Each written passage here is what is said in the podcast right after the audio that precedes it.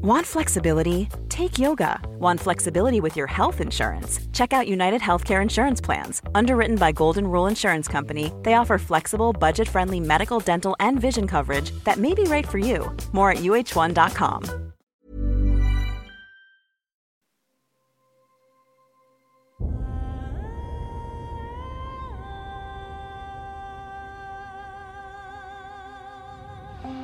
Einschlafen mit Tolkien ist dein Einschlaf-Podcast aus der epischen Welt von Der Herr der Ringe. Mach's dir gemütlich und lass dich von den Geschichten aus Arda und Mittelerde ins Land der Träume führen.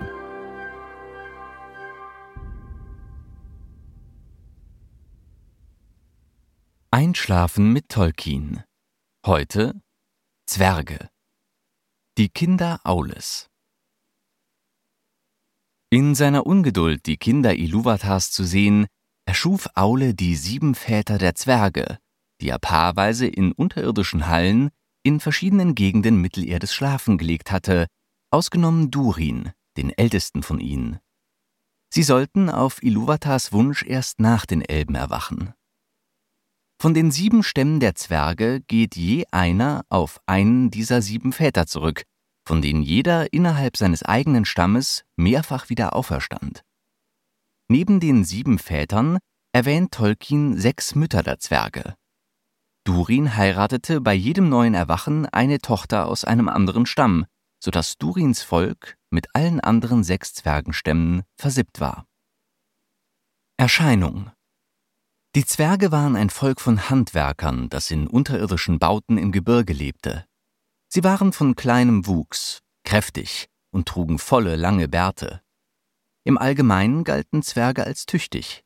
Sie verfügten über eine hochentwickelte Schmiedekunst und waren hervorragende Steinmetze, die prachtvolle Höhlenstädte errichteten und Straßen anlegten. Zwerge galten ebenso als tapfere und starke Krieger sowie als zuverlässige Verbündete, wenngleich sie sehr eigensinnig, aufdringlich und bisweilen habgierig waren. Sie liebten alles Schöne, solange es aus Metall, Kristall oder Gestein bestand. Obwohl sie tapfer und unbeirrbar waren, würden Zwerge niemals freiwillig auf Pferden reiten. Stattdessen besaßen einige kleine, kräftige Ponys. Sie hielten sich auch keine Tiere, nicht einmal Hunde. Den Legenden der Elben zufolge wurden die Zwerge von dem Wala Aule erschaffen. Da Aule schwierige Zeiten kommen sah, machte er die Zwerge klein, zäh und stark. Während die Elben der Ansicht waren, dass die Zwerge nach ihrem Tod wieder zu dem Stein werden würden, aus dem sie einst geschaffen wurden, glaubten die Zwerge selbst, dass sie nach ihrem Tod von Aule nach Mandos in eigene Hallen geführt werden würden. Nach der letzten Schlacht, so glaubten die Zwerge, würden sie Aule dabei helfen, Arda wieder aufzubauen. Fremden gegenüber hielten sich die Zwerge stets sehr bedeckt, so dass unser Wissen über diese Geschöpfe allein auf den Überlieferungen der anderen Völker von Mittelerde basiert. Die Zwergenfrauen machten nur etwa ein Drittel der Gesamtzahl aller Zwerge aus. Das Besondere an ihnen war, dass sie ebenfalls Bärte trugen. Auch sonst waren sie den männlichen Zwergen in Stimme, Erscheinung und Kleidung recht ähnlich, so dass andere Völker sie nicht voneinander unterscheiden konnten. Sie gingen nur in Notzeiten auf Reisen und waren daher selten anzutreffen. Gruppierungen Am bekanntesten war der Stamm der Langbärte, der aufgrund seines Stammvaters Durin auch als Durins Volk bezeichnet wurde und lange Zeit Kasadum, bekannt als Moria, bewohnte. Die Stämme der Feuerbärte und Breitstämme erwachten in den Eretluin und gründeten offensichtlich die Städte Nogrod und Belegost. Weiterhin gab es die Stämme der Eisenfäuste und Steifbärte, die ihre Hallen weit im Osten hatten. Ebenfalls östlich lebten die Schwarzschmiede und die Steinfüße. Eine Unterart der Zwerge waren die Kleinzwerge, die vermutlich noch vor dem Ende des ersten Zeitalters ausstarben.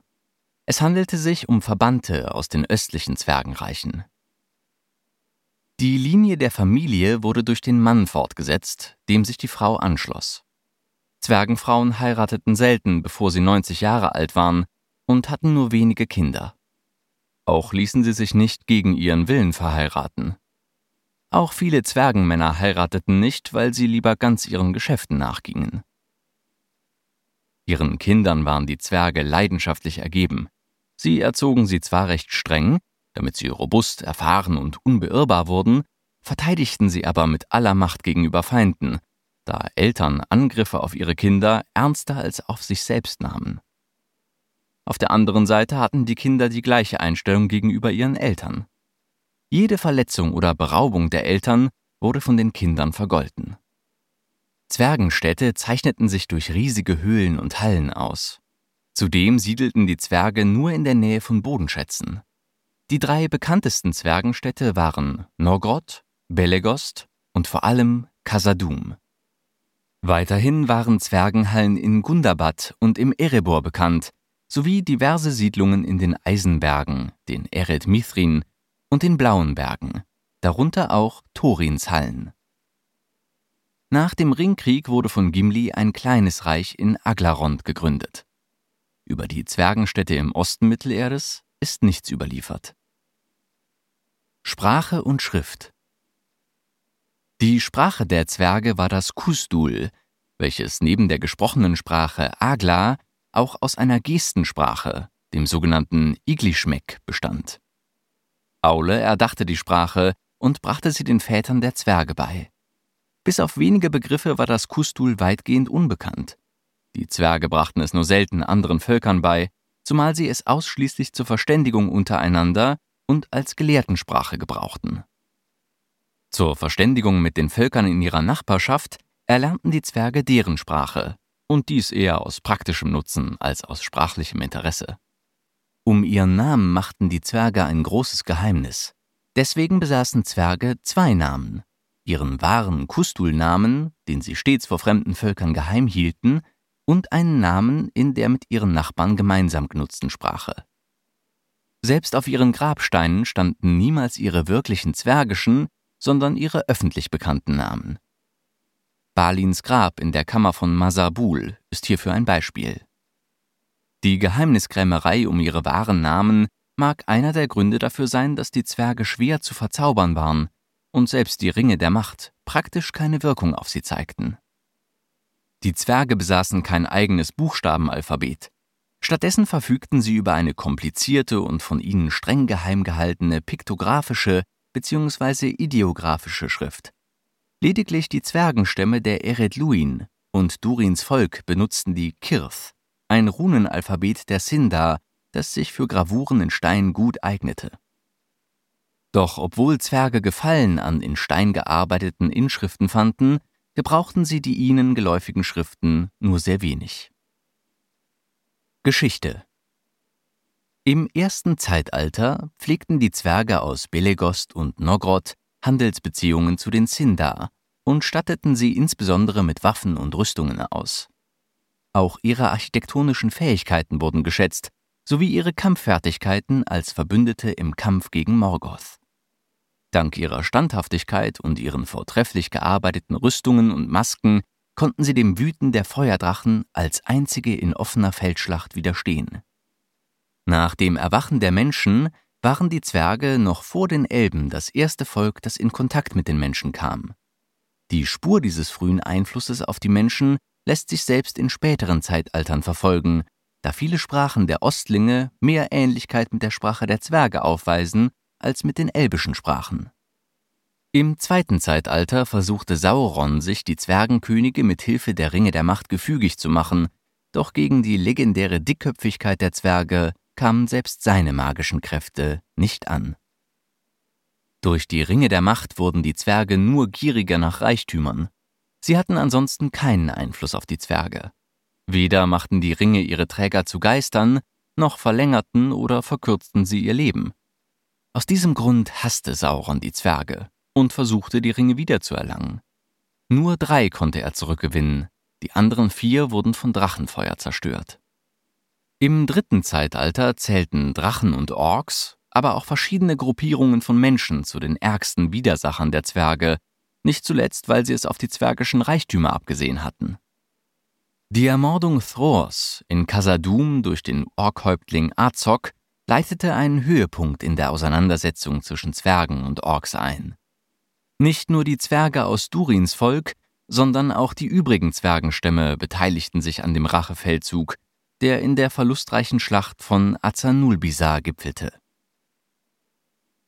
Da außer über Durins Volk wenig über die Stämme der Zwerge bekannt ist, lassen sich keine weiteren allgemeingültigen Aussagen über die Zwerge treffen.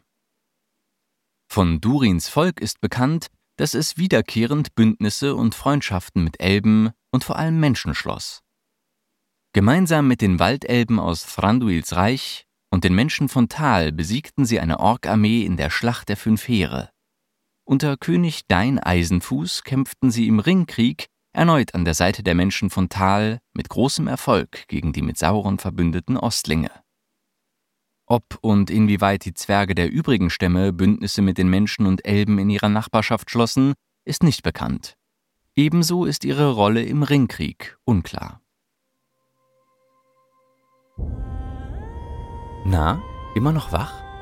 Wenn dir dieser Podcast gefällt, lass uns gerne ein Abo und eine Bewertung in deiner Podcast-App da. Und folge uns auf Instagram at Einschlafen mit Podcast.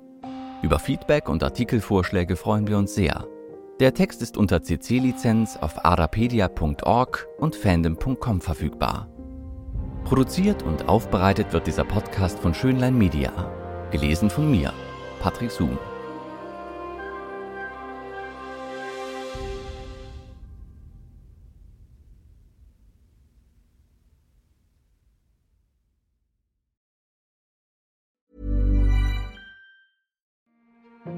Der Podcast Wissen Daily serviert dir jeden Morgen deine tägliche Portion Brainfood zum Frühstück.